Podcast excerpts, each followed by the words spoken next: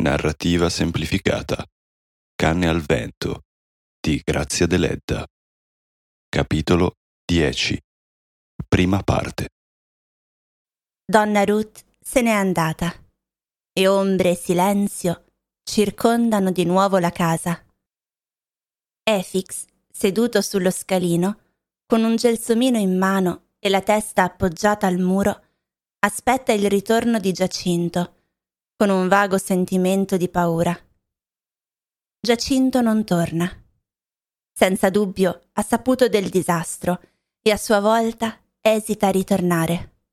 Dov'è? Ancora ad Oliena? O a Nuoro? O più lontano? Efix cerca di raccogliere le sue idee, i ricordi, le impressioni di quei tre giorni di terrore.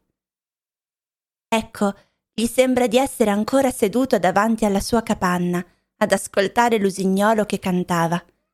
Sembrava la voce del fiume ed era così melodiosa e triste che gli stessi spiriti notturni si rifugiavano sulla collina, immobili, ad ascoltarlo.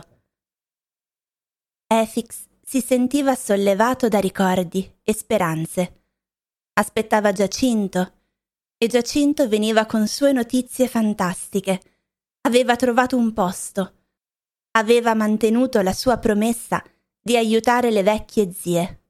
E Don Predu aveva domandato Noemi in moglie.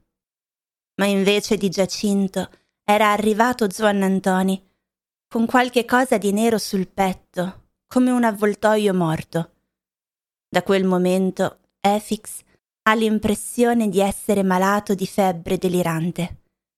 Che incubo. Lo stradone biancastro nella notte e la voce della fisarmonica che scendeva dalla collina e faceva tacere quella dell'usignolo. Tutti i folletti e i mostri danzavano nell'ombra, inseguendolo e circondandolo.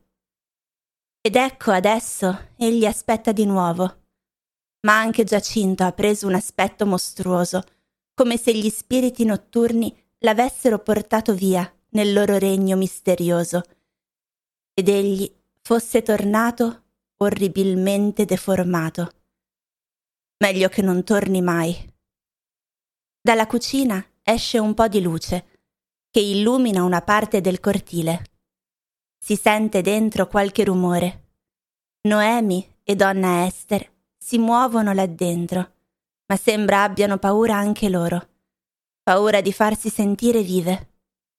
Ma qualcuno spinge il portone e tutti e tre, le donne e il servo, balzano come svegliandosi da quel sogno di morte. È ancora la vecchia Pottoi che viene a domandare notizie di Giacinto, ma deve aver lasciato fuori qualcuno perché si gira a guardare, mentre le dame tornano in cucina sdegnose. Da cinque giorni il ragazzo è assente e non si sa dov'è.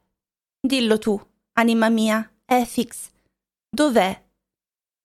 Come posso dirlo, se non lo so neppure io?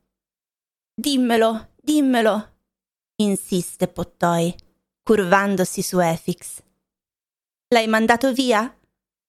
L'ha mandato via donna Noemi? Dimmelo, tu lo sai. Grixenda mia muore. Si curva, si curva, e sul suo profilo nero, come su quello di una montagna, Efix vede brillare una stella. Che cosa posso darti, anima mia? Ma nulla, vecchia. Egli dice a voce alta. Le giuro che non lo so. Ma appena sarà qui, la avvertirò. Tu sei buono, Efix, Dio ti pagherà. Vieni con me, confortala. Gli afferra la mano e lo porta fuori. Grixenda è appoggiata al muro e piange come contro una prigione che racchiude tutto il suo bene e dove lei non può entrare. Ebbene, che hai? Tornerà, certo. Lo senti, anima mia? dice la vecchia, strappando la ragazza dal muro. Tornerà. Non è andato via per sempre, no. Tornerà, sì, ragazza. Grixenda gli prende la mano e gliela bacia singhiozzando. Egli sente le labbra di lei bagnate di lacrime. Trasalisce e gli sembra che l'incubo in cui da tre giorni è caduto si sciolga.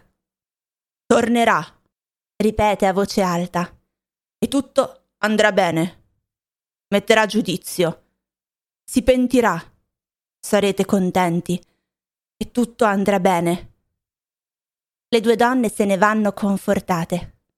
Egli rientra e vede Noemi venire verso di lui, come un'ombra nera. Efix, ho sentito. Efix, non metterti in mente di far morire anche noi. Giacinto non deve rientrare in questa casa. Efix tiene ancora il gelsomino in mano e il fiorellino trema nel buio, come di un dolore proprio. Farvi morire? Io? Perché? Efix, ho sentito. Ella ripete con voce monotona. Ma d'improvviso la sua figura si alza. L'ombra pare diventare alta, enorme. Efix la sente sopra di sé come una tigre. Efix, hai capito? Egli non deve rientrare qui, e neppure in paese. Tu tu sei la causa di tutto. Tu l'hai lasciato venire. Tu dicevi che ci avresti difeso da lui. Tu.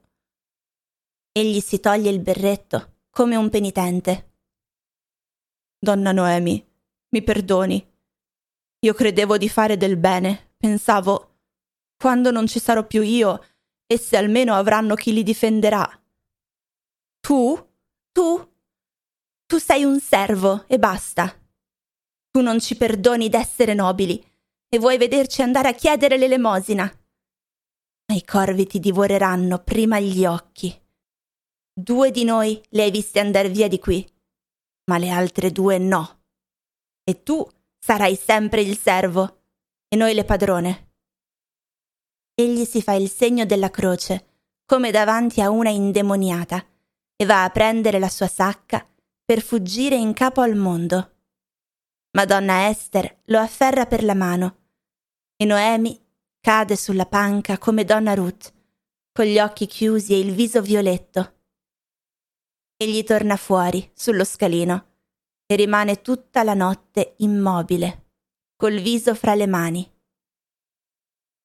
Prima dell'alba si mette in cammino, in cerca di Giacinto.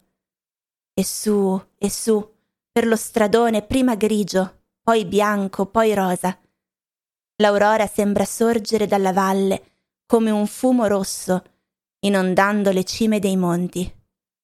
Monte Corrasi, Monte Uddè, Bella Vista, Sabardia, Santo Juanne, Monte Nou sorgono come i petali di un immenso fiore aperto al mattino.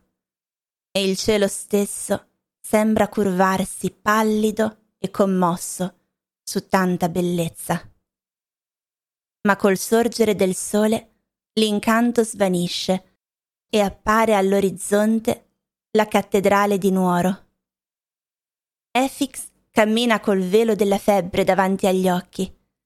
Gli sembra d'essere morto e di camminare, di camminare come un'anima in pena che deve raggiungere ancora il suo destino eterno. Di tanto in tanto, però, un senso di ribellione lo costringe a fermarsi a sedersi e a guardare lontano.